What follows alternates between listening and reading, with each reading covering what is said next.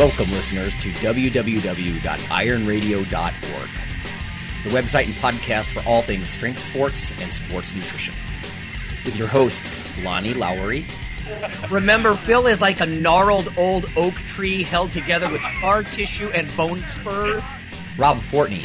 And I'm telling you, the pain that I would suffer was ex- beyond excruciating. And Phil Stevens. Do it, Rob. You'll kill all those nerves. Thanks for listening. All right, everybody, here we are again. This week, uh, Dr. Lowery is out. He's gallivanting around the country. So, I got myself, Phil Stevens. I'm a strength coach. I run Strength Guild. I also uh, run USSF, amongst other things. So. This is Dr. Mike T. Nelson. I run my own business, Extreme Human Performance, LLC. Teach for Globe University, helping with books and need to perform and mindset stuff and all sorts of things. I'm uh, Gina Taccone Moore. I'm the owner and founder of CrossFit Lowell uh, in Lowell, Massachusetts, and the treatment room uh, also inside of CrossFit Lowell, which is a uh, soft tissue uh, manual therapy treatment facility. Very cool. And that'll be part of our topic of the day here as we get into it on uh, soft tissue work for lifters and just generally your thoughts and opinions about that, how they should use it, when it's useful, what to look for, things of that nature, which I Yeah. think would be really useful since, you know, we all know a whole bunch of lifters and a lot of them tend to be banged up a good portion of the time too. So Yep. if Lonnie was here, he could complain about his elbow, but we can give him a bad time. He's not even here to defend himself. Yeah. so. Um, yeah, we'll get into to Gina's story, but I know we had a couple pieces of news real quick. I just had one I wanted to mention. Um, we were talking about before the show. Um, Strength and Muscle Sport News. this uh, Susan Salazar came out and she broke the 126 pound record with a in powerlifting. Um, this is a raw record. She uh, squatted 424, benched 237, and deadlifted 468 at 126 pounds in the 128 pound class. So, Wow. And you said that's yeah, yes, Holy crap. like the world's biggest pussy. yeah. And, you know, one of my one of my clients wrote me because she's about she's in the same weight class and about the same height, five foot nothing. Oh, jeez. and I want to do that, and I was like, okay, well, we got work to do. you know, but yeah, that's a, amazing numbers. I mean, you're talking, you're approaching four times body weight on deadlift at that point. So Wild. yeah, Oof. it's pretty pretty dramatic numbers. So Yeah. Mike, you got something for us? Yeah, there's only one thing. I've got a, a short one here. This is um, uh, talking about uh, benefits demonstrated in mice and yeast piloted in humans, talking about uh, fasting. And it's just a short, interesting article that says a diet that mimics fasting allows to slow aging. Um, again, they're doing a pilot study now in humans. um, uh, I'll just read just a quick part of it here. It says the the mouse tests were part of a three-tiered study on periodic fasting effects. So they initially tested it on yeast, mice, and then humans. And again, this was published in uh, Cell Metabolism of this year, June 18th. And the short version is that what was interesting is that they wanted to test it on basic organisms and then kind of obviously scale up the food chain, so to speak. And it appears to be pretty beneficial in terms of protection against longevity. Uh, one of the things they had here is that the the diet slash the individual's caloric intake by 34 to 35 percent. Um, they use a specific combination of protein, carbs, and fats. Um, also decrease the amount of hormone IGF-1, which for lifters is probably kind of a a double-edged sword. Um, there's some data to show that if IGF-1 levels are higher, there's a higher risk of cancer. Um, but for lifters, obviously, we know that that IGF-1 can also help with recovery and things of that nature too. So, again, like most things in physiology, you want sort of the the happy medium. Probably want enough to have everything go well, recovery be good, but you probably don't want that to be sky high from a longevity standpoint. Um, so the takeaway is that I don't agree with all the little things they had in the article. One of the big complaints they said is that it was hard for people theorized to stay in a fasting condition for longer periods of time. Um, again, in my experience, I've had people do 19 to 24 hours pretty easily. Um, but I only have them do it once a week or even once every three weeks. And again, that's something that they they work up to. Um, and last thing is when I was at the experimental biology conference in Boston, there was a really cool talk on intermittent fasting, and it was a literature search they had done, kind of presenting like a meta-analysis or a combination of a bunch of studies. And as we got into it, I was I was talking to Dr. Josh Cotter, who was there also, and we had talked about this on an old Iron Radio episode, and they had searched for the term intermittent fasting, and what they found was they presented more of okay, here's a higher calorie day, here's a lower calorie day. There wasn't really much research on fasting in terms of not taking anything in for a set period of time. So I think it'll be an interesting area in research, and there's I know a whole bunch of studies on that way. There's some stuff on alternate day fasting, um, but yeah, so something to keep your eye out for, and there'll probably be a lot more talk about it coming up too. I saw another interesting one. For some reason, what you just talked about brought it up, and I was going to mention it to you and Lonnie, so might as well mention it now. A study I saw. It's called uh, "Does Grandparents' Diet Affect Weight Risk in you know subsequent generations?" Oh yeah.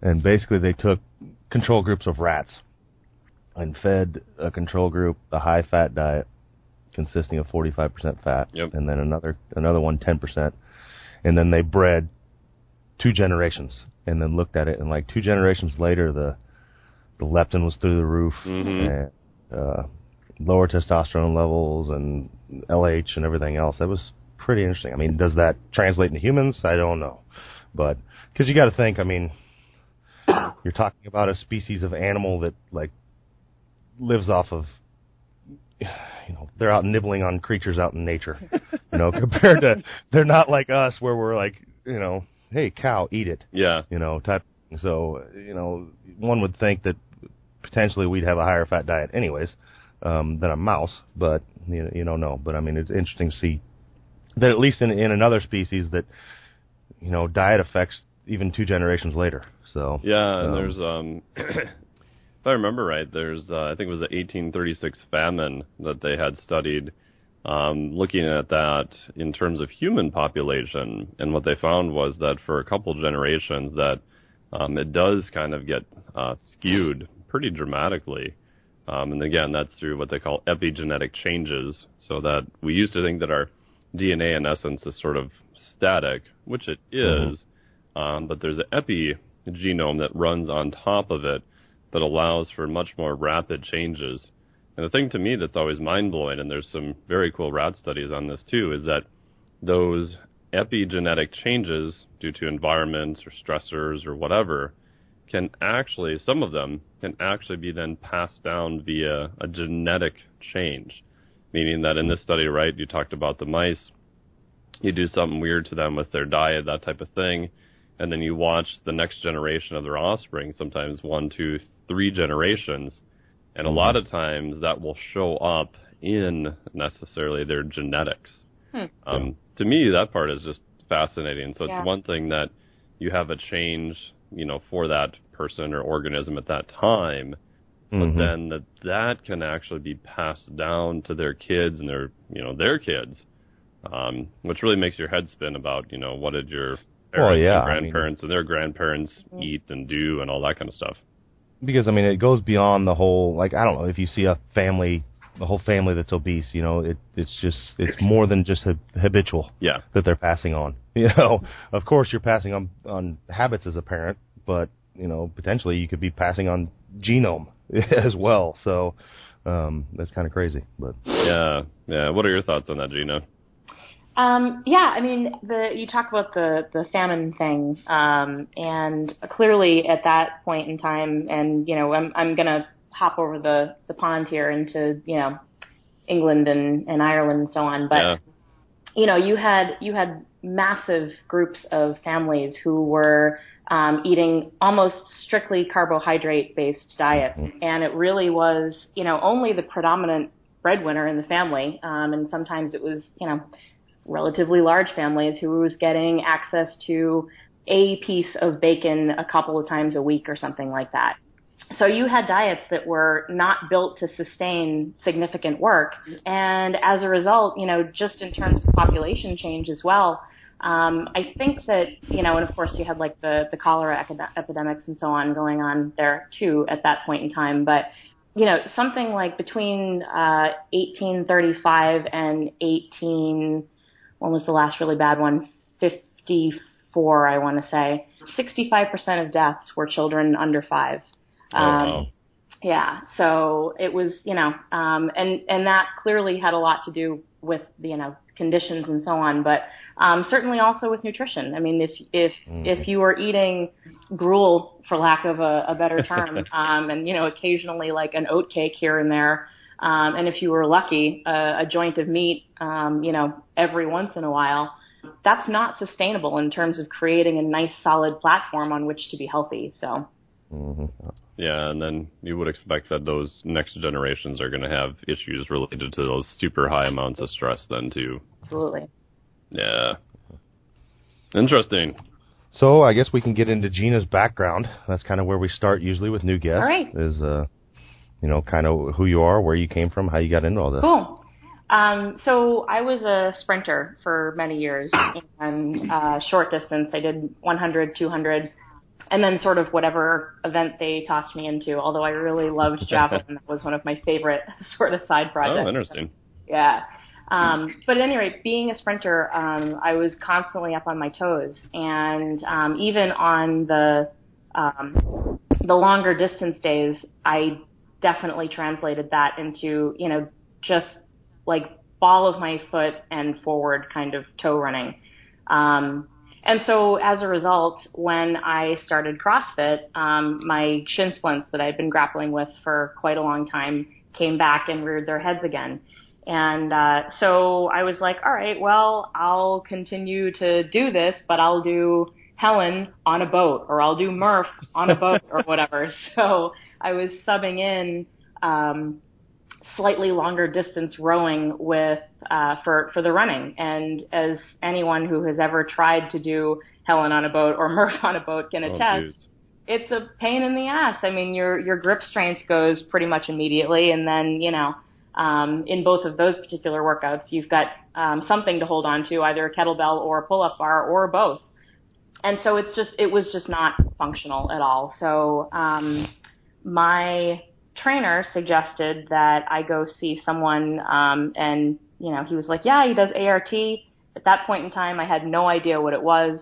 ART is active release techniques, and uh, so he's like, "Yep, he's great. It's black magic. You're gonna love it." Um, and uh, and I had gotten into CrossFit because somehow I got it in my head that I wanted to run a Tough Mudder. Um, mm. I can't tell you why that I, I wanted to do that at this point, but um, prior to that, I had been a pretty active yoga practitioner, and uh, I was like, you know, this is not going to cut it for all the upper body work I'm going to have to do. So, uh, so that was sort of what led me to CrossFit. And again, CrossFit sort of reawakened this old injury. Um, so I got myself booked into an appointment with this uh, gentleman up in Danvers, and uh, three sessions later, I was pain free um, after, like I said, years and years of this. And I was like, whoa, this stuff is super cool. So I figured out that the fastest route for me to be able to do that was to get a license in massage therapy, um, which is what I did. So I went to the massage school in Acton and went through their kick-ass curriculum. Um, and then in the meantime, while I was doing that, I got certified in active release techniques for spine, lower extremity and upper extremity. So I'm now full body certified. And uh, in that time period, I also started uh, sort of following Tom Myers and um, you know taking his courses. And coincidentally, that's how uh, Mike and I met was at a dissection lab out in uh, Arizona, which was outstanding and uh, so just you know started delving more into some of the other soft tissue modalities and and so on. And uh, and now it's become uh, something of an obsession I guess you could say. Um, but uh, but yeah so following all of that in the meantime I um, I opened my own gym in 2012 and um, shortly thereafter had my license in massage therapy and um, again my full body certs. And uh, so then I started the treatment room, which um, sort of you know accepts people in all walks of life. So it's not just my athletes at CrossFit Lowell or CrossFit athletes in general, but um, you know the the general population as well. And um, I did a significant amount of work actually um, through American Corporate Health as a uh, an on-site soft tissue provider for a company out in Devens that does uh, aerospace engineering. Mm. Um, and that was really interesting because what I was finding in that population is that you know those tissues were in many ways m- much further behind the tissues of the athletes that I was working on, who were you know sort of self-reportedly abusing themselves every day, but um, you know with uh, with the folks who are in the engineering department and the human resources department, and even the guys who are you know and gals who are on the shop floor.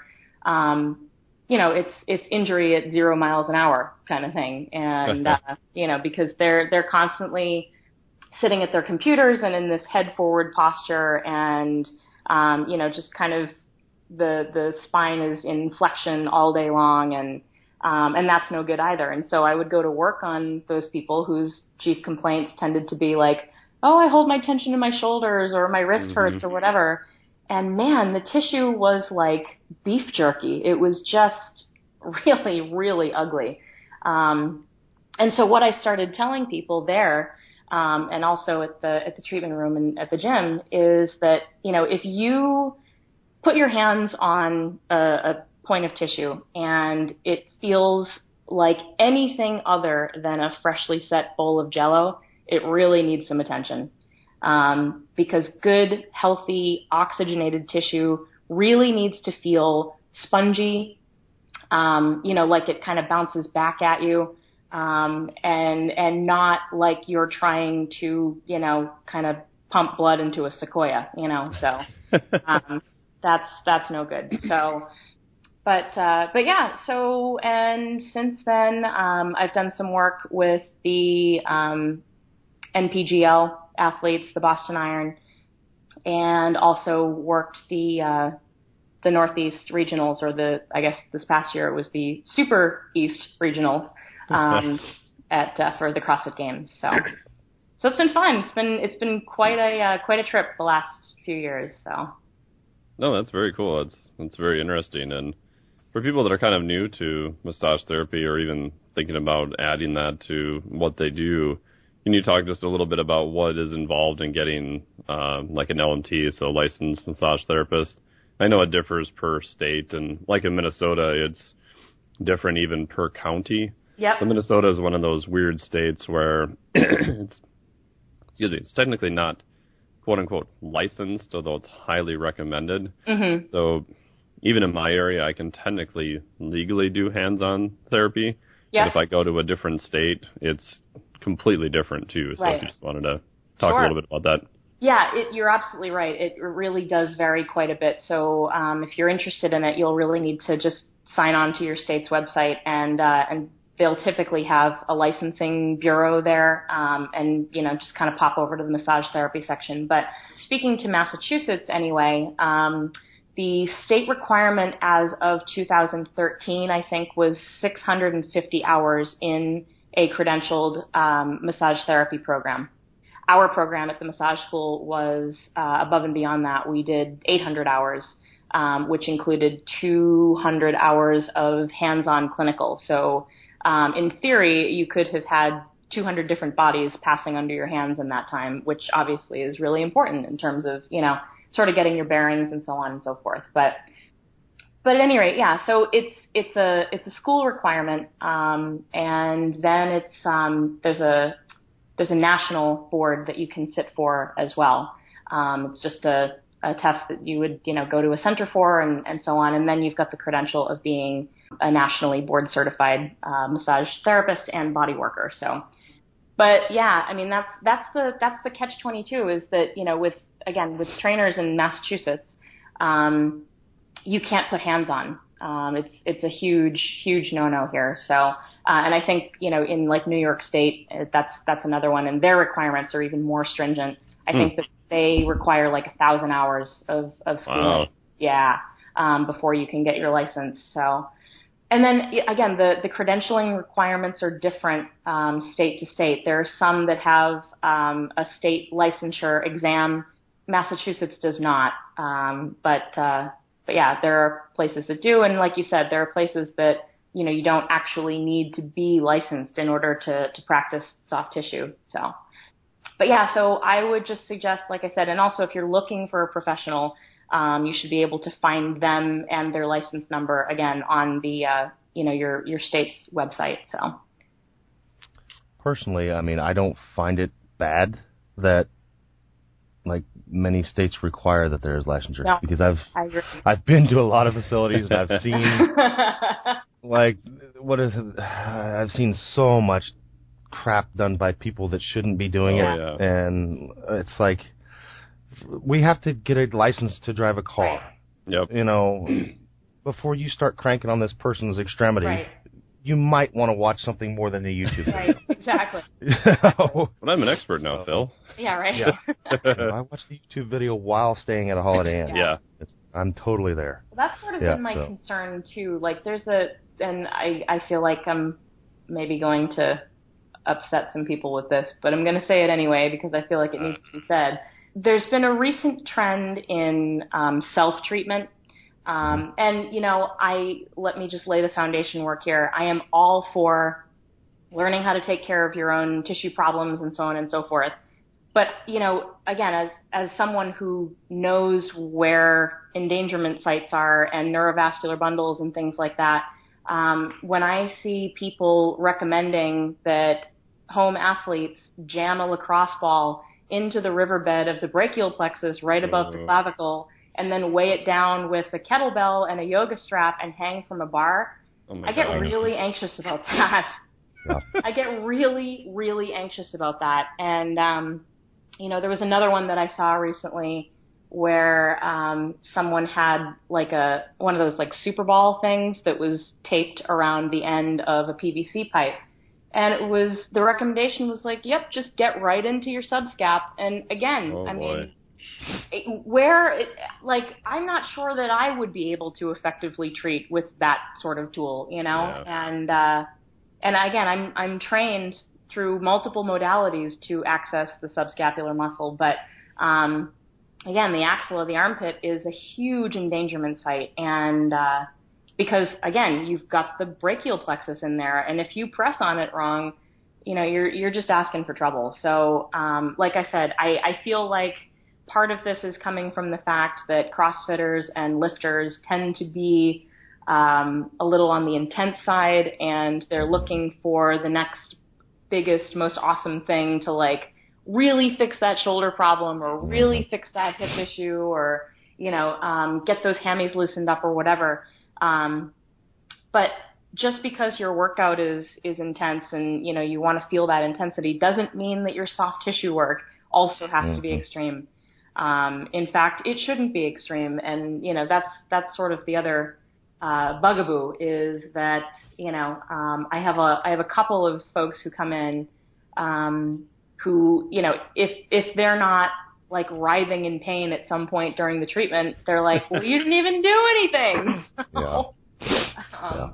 But and that's you know that to me is a problem. I think that that is one of the excuse me for using this word, but one of the paradigms that needs to be shifted. hmm That it, Well, it's uh you know it, it should be the focus should be on effectiveness, not on uh, the creation of pain during treatment, either with Yes. you know like self care or Mhm. going to see a professional. well, I think at a point too, it comes down to, you know, scope of practice with gym owners. Yep. You know, it's like you're not a, ther- a therapist, and it's okay to refer Right. out. You know, Yeah, absolutely. you know, your job is to make people stronger Yeah. at that point or better, and it's okay that you refer out to make somebody uh, to somebody to fix them. Absolutely. And you know, I mean, a lot of people don't get that. They think they need to be this all-encompassing, you know, body management person. Right. It's like it, it's okay to to tell your clients that look, I don't know everything, but they know this. Yeah. Part, you know? Exactly.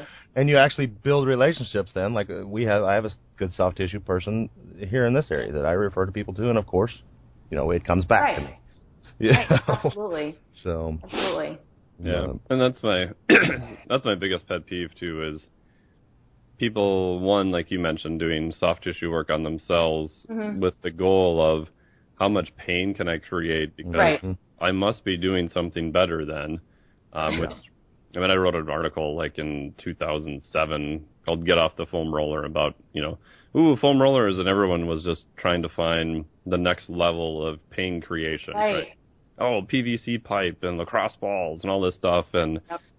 you add in the fact, as you mentioned, that most of the people doing this don't know what they're doing, right? They haven't even taken a basic anatomy and physiology class just to start. Right. You know, and they're not having a, a way to measure was it better or not.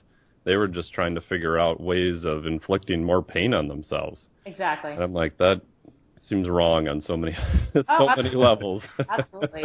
Well, I mean, even in you know in in, in my gym where um, all of the coaches are are pretty savvy when it comes to anatomical stuff. Um, you know, it it still happens. Like we'll have a new person come in and you'll watch them walk over to the wall with a lacrosse ball and then just throw themselves into oh, it. Um, and so one of us will sort of, you know, trot over there and say, okay, so, and the analogy that we use is always with the, the grilled cheese sandwich. So if you were trying, if you had a grilled cheese sandwich in between both palms of your hands and you were trying to separate it, the last thing that you would do would be to drive a nail straight through the center of the grilled cheese sandwich. And that's effectively what you're doing when you take a lacrosse ball and you find uh, an adhesion or a knot um, and you just kind of you know sit there and, and wail on it. Um, instead, the way that you would separate it is to kind of create you know little circles and pancake the the two pieces of bread and cheese apart from each other until they were you know they were finally able to to come apart.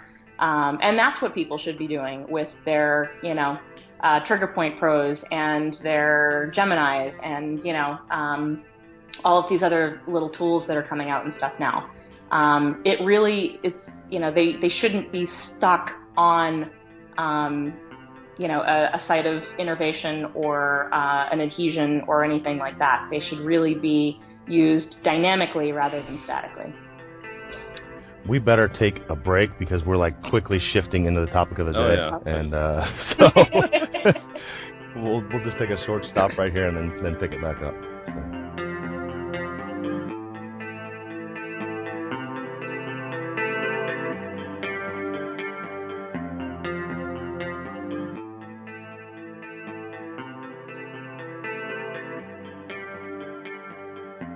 Hi, this is Dr. Lowery with an update on the protein book that you hear about in the ad at the end of the show. Uh, if you simply Google CRC Press and protein, uh, there's a new development. On the right side of the page, you can see ebook, and there's a purchase slash rent option. And the cool thing here is if you check that out now, because they have an agreement with VitalBook, uh, you can actually download the ebook for 69 US dollars. So that's 31% off the 99.95 uh, cover price. So that's pretty fantastic. $69, I think that's going to drop it into the affordable range for a lot of people, and you can even rent it. Uh, lower down the page, they have 180 day rentals and one year rentals, so you can access the book in electronic format and get some of this juicy information. So, thanks.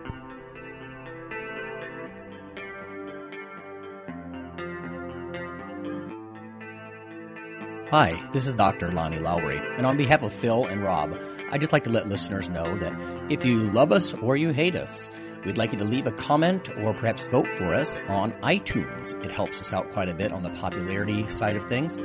Uh, you can also follow uh, Dr. Lowery, me, on Twitter.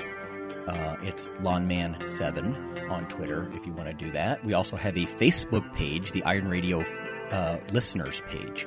So uh, whether it's leaving a comment or voting for us or following us on Twitter or Facebook, uh, that would be fantastic. Also, uh, occasionally Rob or myself will write an article for another website, and Phil will as well. So, lots of ways to um, interact, uh, follow us in other media, and vote for us and keep things going strong on Iron Radio. Thanks.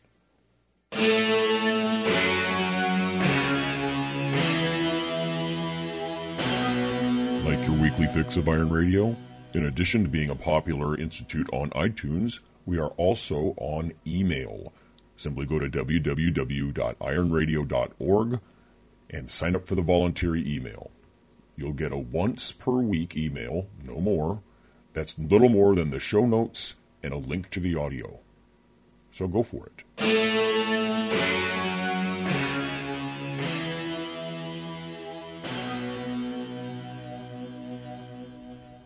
Hey, this is Iron Radio here with uh, Dr. Mike T. Nelson and Phil Stevens. Uh, Lonnie is out gallivanting around the country today.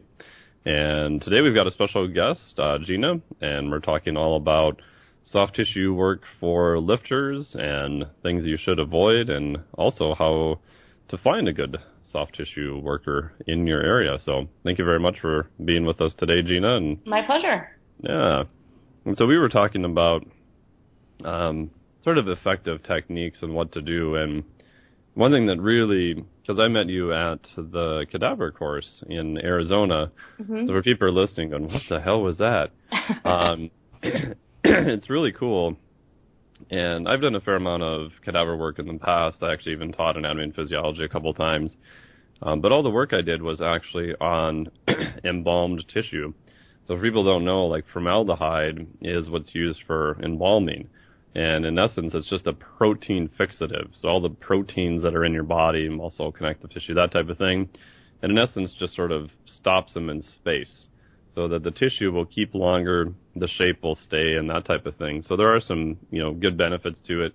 Uh, especially a lot of colleges will use, you know, cadavers over and over for several months actually, or or longer than that. Mhm. Um, in this course, which was taught through Anatomy Trains through Thomas Myers, and the dissector was Todd Garcia, was in Arizona, and they actually had fresh tissue. So the bodies were only frozen once, and then the tissue has never really been fixed. And when I first signed up for it, I thought, well, you know, it'll be kind of a little bit of a different view. And by the end of the course, it was pretty crazy how different it is. Mhm. And the the two big things that jumped out at me were that it's you cut the tissue, it bleeds. Um, you can see a lot of the fascia, the connective tissue, just really profoundly. Where on fixed tissue, it all tends to get kind of m- merged together. Yeah. And then also you can see where you actually have adhesions and not, because you don't have something that's artificially put in there in essence to almost sort of create adhesions itself. Um, so studying more of the function of the tissue, I thought was uh, very fascinating, which gets back to my and my question is that so a lot of people will use say a foam roller on like their you know IT band, Mhm. um, but you were talking about is that you want to probably create more shear stress than you want to create sort of a normal force or a pinpoint force. Right. So if I'm flopping around on the floor like a dead fish on a foam roller, I'm in essence just squishing the IT band and the TFL and all that stuff together. Right. And what I really want them to do is I want all the muscles and that sort of thing to kind of operate the way they should and sort of Mhm. slide over each other. Right. Do you want to talk a little bit about that and what your thoughts are on that? Yeah, so um, let's let's stay on the IT band because that's always one of those things that Seems you to be know a big one all the time. huge. Yeah, um, it's constantly the constant complaint is, oh, my IT band is super Yep. tight. Uh, yeah, of Yeah, course it is. tight. Supposed It's, it's designed that way. Do not loosen that thing. Yeah. You're gonna have a bad time if you get that to loosen Oh. up. So. Oh yeah. Um, but yeah, in term, what people are really saying um, when they say that their IT band is tight is that one of the compartments in their upper leg is tight. Um, and because of the position of the IT band, which is, you know, definitely obviously on the lateral aspect of the thigh, um, but I mean, it really does kind of, it's, it's, you know, lying right on top of, uh, vastus lateralis, which is, you know, sort of that teardrop shaped muscle, um, that's, that's on the outside of your, of your front of your leg.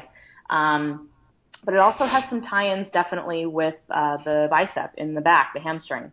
Um, so if you're trying to treat IT band, first off, get off the damn IT band itself.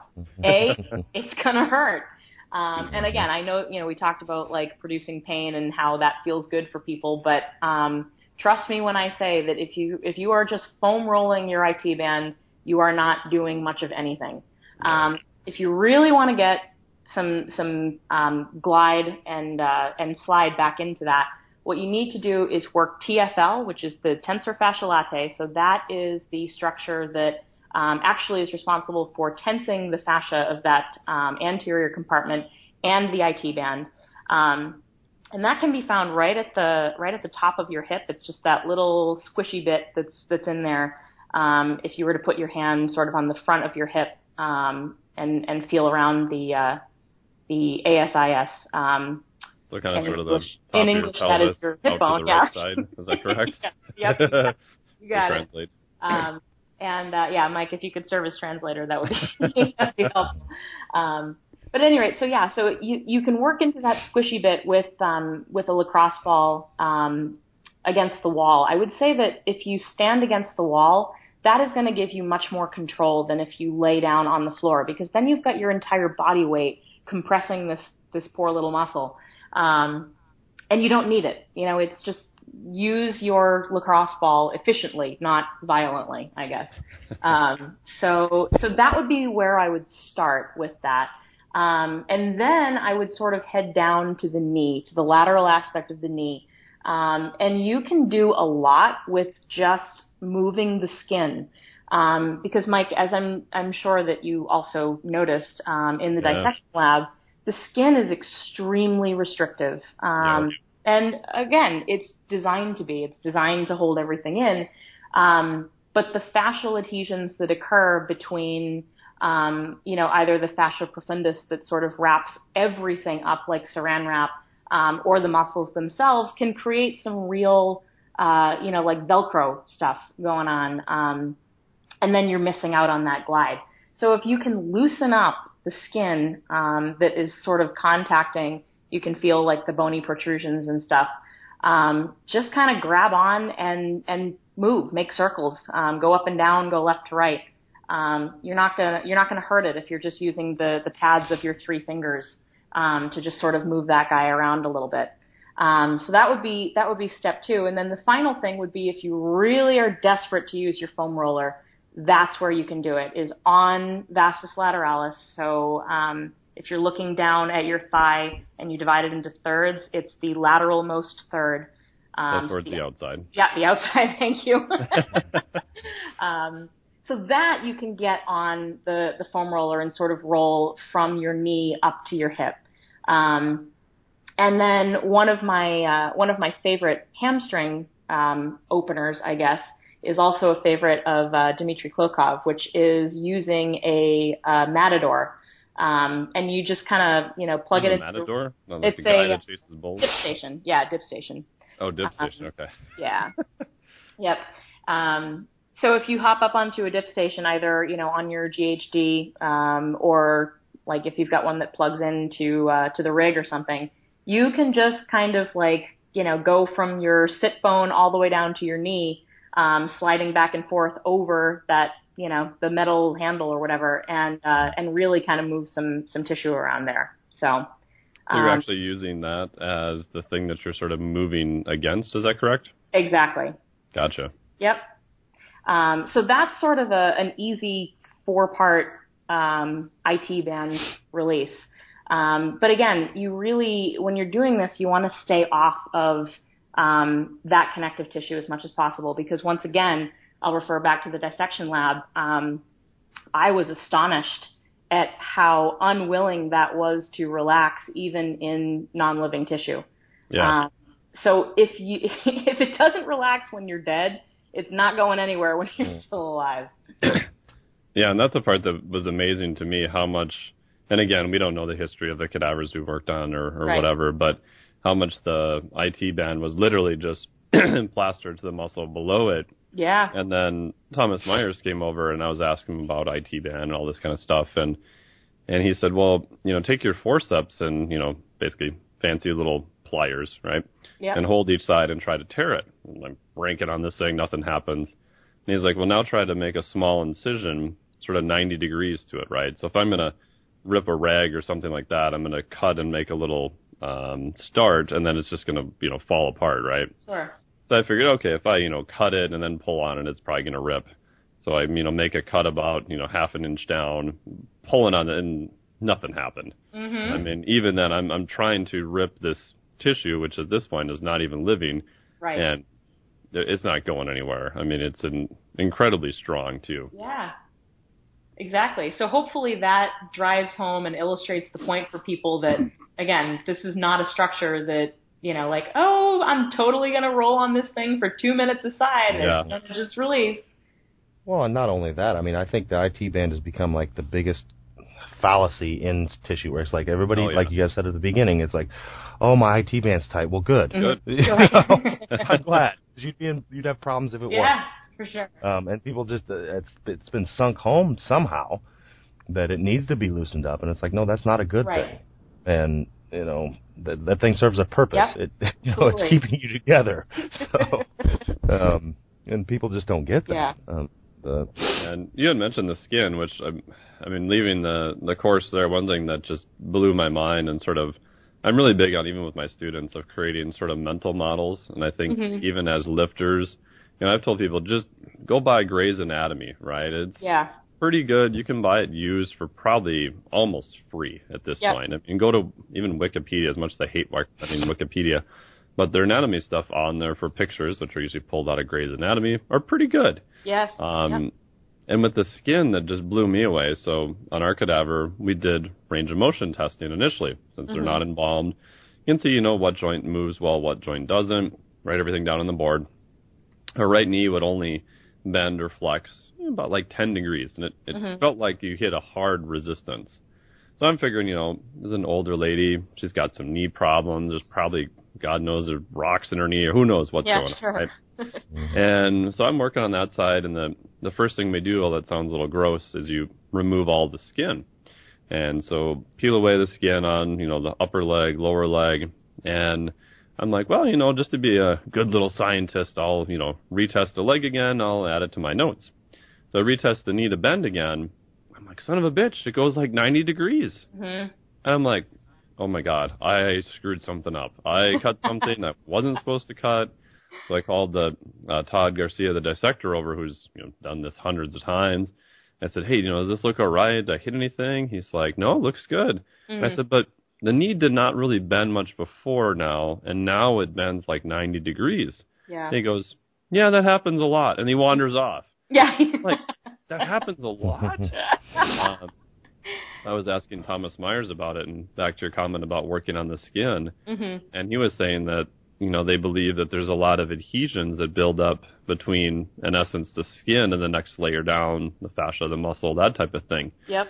And the more I kept thinking about it, I'm like, oh, because if you cut a piece of skin, like you said, it's not very flexible. I mean, there's not a lot of give to it. It's very, very tough stuff. Right. And so, in essence, the new mental model I walked away with is that our bodies, in essence, are moving in this sort of, lack of a better word, non stretchy kind of sack of skin. hmm And that if you've got these adhesions between the underlying layer and the skin, that the skin isn't really going to flex or move a lot. And so I've wondered often, and get your thoughts on this too, how often people have movement issues that may not be the fascia, may not necessarily be the muscle.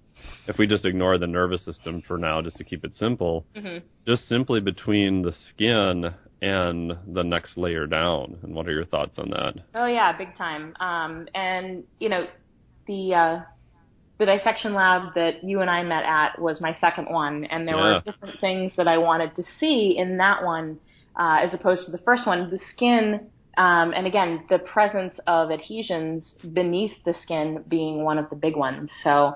Um, so yeah, so part of my dissection was trying to kind of, you know, separate out the the layers of the skin fairly carefully and just sort of taking a peek um, to see what was underneath. And um, you know, it, it really is like when you get down in between, um, you know, the, the the dermis and the fascia profunda, so the very last layer of the skin and the saran wrap around all of the muscles. Um, it is like cobwebs. I mean, it really looks Yeah. exactly like cobwebs. Um, and some of it you can move. I mean, you can literally go in with a pinky finger and just sweep, and it'll Yep. come apart. Um, others, not so much. Others were, you know, um, you could see the adhesion sort of being pulled in between uh, the muscle underneath and and the skin itself, and uh, and you know, even even going at it with an instrument was um, was difficult. So. Um, one of the things that, that I took away from that experience, and then subsequently when we were sort of working in our groups um, with some techniques and treatments following the, the lab itself, um, was the, the skin rolling thing. Mm-hmm. Um, so skin rolling is is this is this is another good one that um, you can do on yourself or with a with a buddy. Um, but basically, the skin rolling is just sort of taking um, the skin, you know, with you. So just a little, take a little pinch kind of thing. And it's okay if you if you grab um, a little bit of adipose, that's fine because again, all of this fat, sorry, all of this stuff is going to be um, is going to be stuck together. Um, but I would, you know, start someplace where it's kind of easy to to grab a little bit of skin. So maybe like, um, you know, going back to the knee. If you want to go to the inside of the front of the knee, um, to again that you know the teardroppy muscle on the uh, the inside of the leg, you can kind of pinch there. And then if you can keep that much skin in your hands, in between your thumb and the first couple of fingers, and just roll up the leg, um, one, it's extremely effective, and two, for the pain seekers, it is a profound experience. Trust me on that one. Yeah, certain areas of the my quads, I still can't do that at all. I'm just Yeah. like, holy crap. Yep. yep. It's um it's a it's a like I said, very effective but a brutal little technique. Um but I will I will say that it is it is really impressive in the results that it yields in terms of range of motion. Um and uh one of the areas that I really like to do that on and it's it's tough because obviously there's not a lot of like loose skin just hanging out around the ankles, but um, if you can get into the skin on the ankles, um, that is so so great for increasing uh, dorsiflexion or Mhm. being able to bring your knee further over your toes, um, like for example in the bottom position of a squat. So, um, and then if you can't accomplish that again at the at the ankle level, because it is it is tough and it gets pinchy, and you're like, who is this girl? She's terrible. Why is she recommending that I do this? Um, you can get a, a friend to sort of work on the back of the ankle. Um, so what you would do is set yourself up um, standing facing a wall um, with one foot forward and the foot that you want to work on backwards, and make sure you kind of square that foot up, um, you know, with the wall so that your toes are pointing straight ahead. Um, and at that point, you would just have your friend sort of place their knuckles um, on your uh, just above your ankle, and you would just all you would have to do, your only job would be to keep your heel on the floor while you bend your knee, um, and that is really going to loosen up the uh, the skin from the underlying structures, and like I said, um, open up the ankle to create a better range of motion. Yeah, and that's one thing that I've changed my mind over probably a couple of years ago now is that I would watch someone squat, and I'm sure Phil's seen this a tons of times more than I have, and you watch and their knee just doesn't want to go out over their toes. Yeah. And you're like, huh. And at first I realize now, looking back, it's like, well, one, I should have given them permission. Hey, it's mm-hmm. okay for your knee to go over mm-hmm. your toe, because sometimes they think their knee's going to explode on them or something. Mm-hmm. Right. Um, and for years I thought, oh, everything I read said, oh, it's the Achilles heel, their Achilles is tight, their calves are tight. And I did all this, you know, calf stressing, all this crazy stuff. No change. Mhm. And what I realized is exactly what you said over time is that it was more the front part of the ankle, which for alignment, skin, fascia, who knows, there's a whole bunch of reasons, in essence, was more restricting. Yeah. And so I have them do the same sort of what I call knees to the wall drill, um, just to try to get one that movement, and then I also think of it as if I want to create a little bit more elastic tissue, I want to take it and within its safe range of motion, kind of move it back and forth, right? I want to take the band and kind of stretch it a little bit, you know, as opposed to trying to increase some sort of flexibility in that area. Right. Have you seen that a lot in lifters, Phil, with tight ankles and Oh dorsiflexion yeah, all I mean, the time? Yeah, we deal with that a lot. I got one girl right now that we, she was a gymnast, and Ah. uh, she's got massive ankle mobility issues. But I mean, we've addressed it a lot. So, and it's a lot of it is like I've dealt with a lot of people that came from a martial arts background and that Oh. too. It's a lot of it's neural too. Oh, They've exactly. just spent so much time on their toes Yeah. that they just don't know how to get back there. Yeah. And then I'm facing the wrong, the other issue. Like I just took up boxing several months back, and it's like the last 15 years of my life has been on my heels. And now my coach Oh, is sure. like, get on your toes. You know, get on your toes. I'm like, I don't know how. You know, I'm flat footed now. And so I'm just so used to being planted, and now I need to be on my toes. So yeah, I mean, like I said, a lot of it's neural, but I mean, it's like you said. Sometimes it's as easy as just giving them permission to, Yeah. you know, the knee can come forward. It's not gonna blow. It's it's made to do that. So, um, Yeah. I always tell them to, you know, watch what position they get up off the toilet and watch where their knee happens when they walk up and down stairs. Mhm.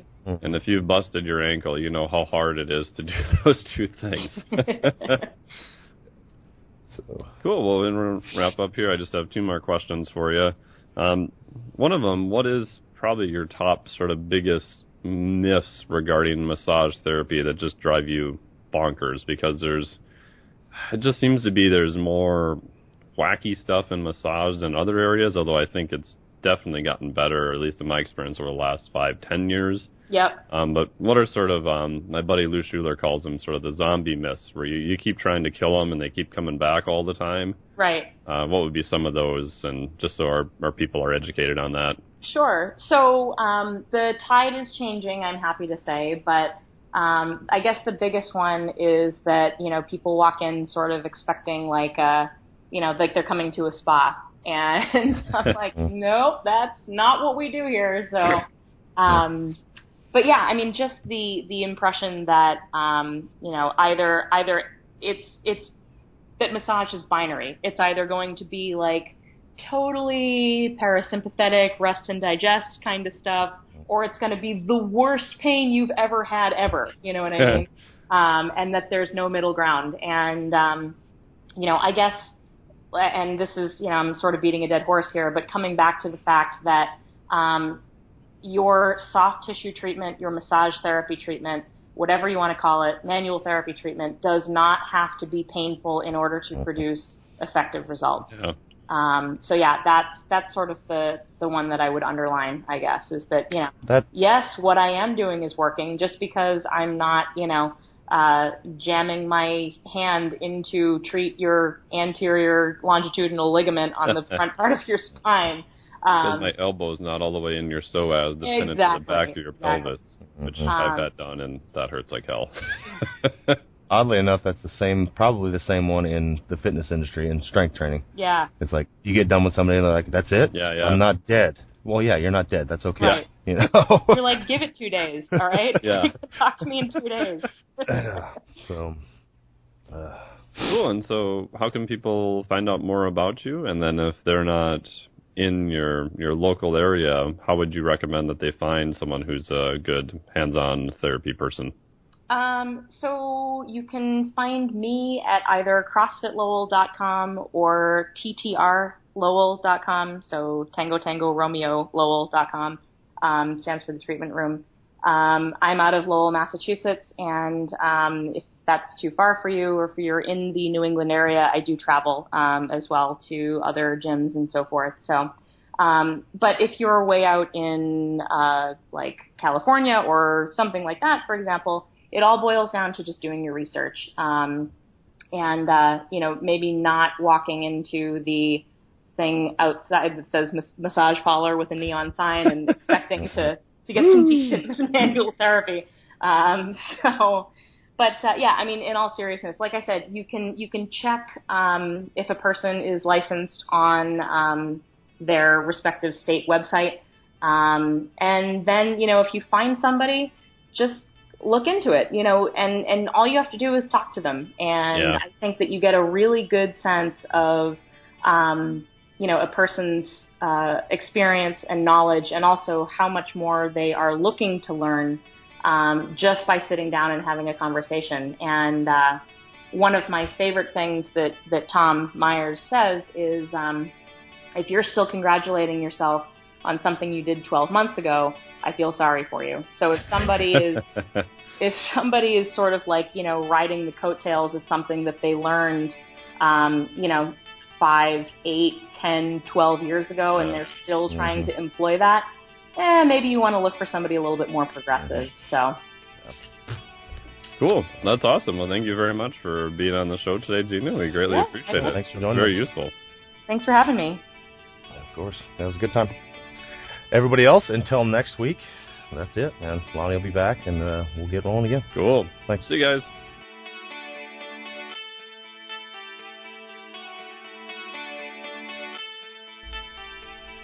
Hey, listeners, have you seen the store at ironradio.org?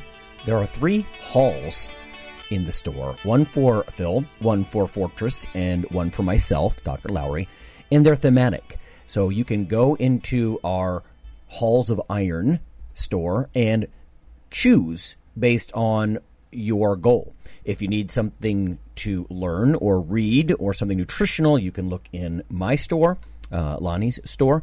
If you want something about injury prevention uh, or competition, then take a look at Phil's Hall of Iron. And if you want something about motivation or daily training, Fortress's Hall has what you're looking for. There are some fun, heroic descriptors uh, as you browse through the stores. We try to make it a little more fun than the average boring online store. And whether you're a novice lifter or someone more experienced, you can take heart that you're not wasting your time. The things that we put in each hall of iron are actually based on our own recommendations. Protein powders that we know to be good, uh, knee sleeves, wraps of some kind, things that Fortress uses in his own training. Uh, the stuff you, you see, you know is good. This way you don't waste time. So check out the Iron Radio store at ironradio.org and um, let us know what you think on the forums. And certainly you can request products and we will uh, screen them before they go in. So thanks for listening. Iron Radio is accepting donations. If you like what we do, the professors, the scientists, the bodybuilding show promoters, the athletes themselves in powerlifting and bodybuilding, um, please consider making a donation or maybe buying something from the ironradio.org uh, store. Uh, we also are accepting supporting members. So for $4 a month, which is frankly less than the bank sneaks out of your account in fees, you can step up and support a form of sort of public radio for the bodybuilding and powerlifting and strength community. The Iron Radio podcast and all of the audio on ironradio.org is for informational purposes only. If you're interested in starting a diet or exercise program, it's important to check with your physician. Also seek the help of registered dietitians, athletic trainers, and qualified exercise physiologists in order to make the progress that you need.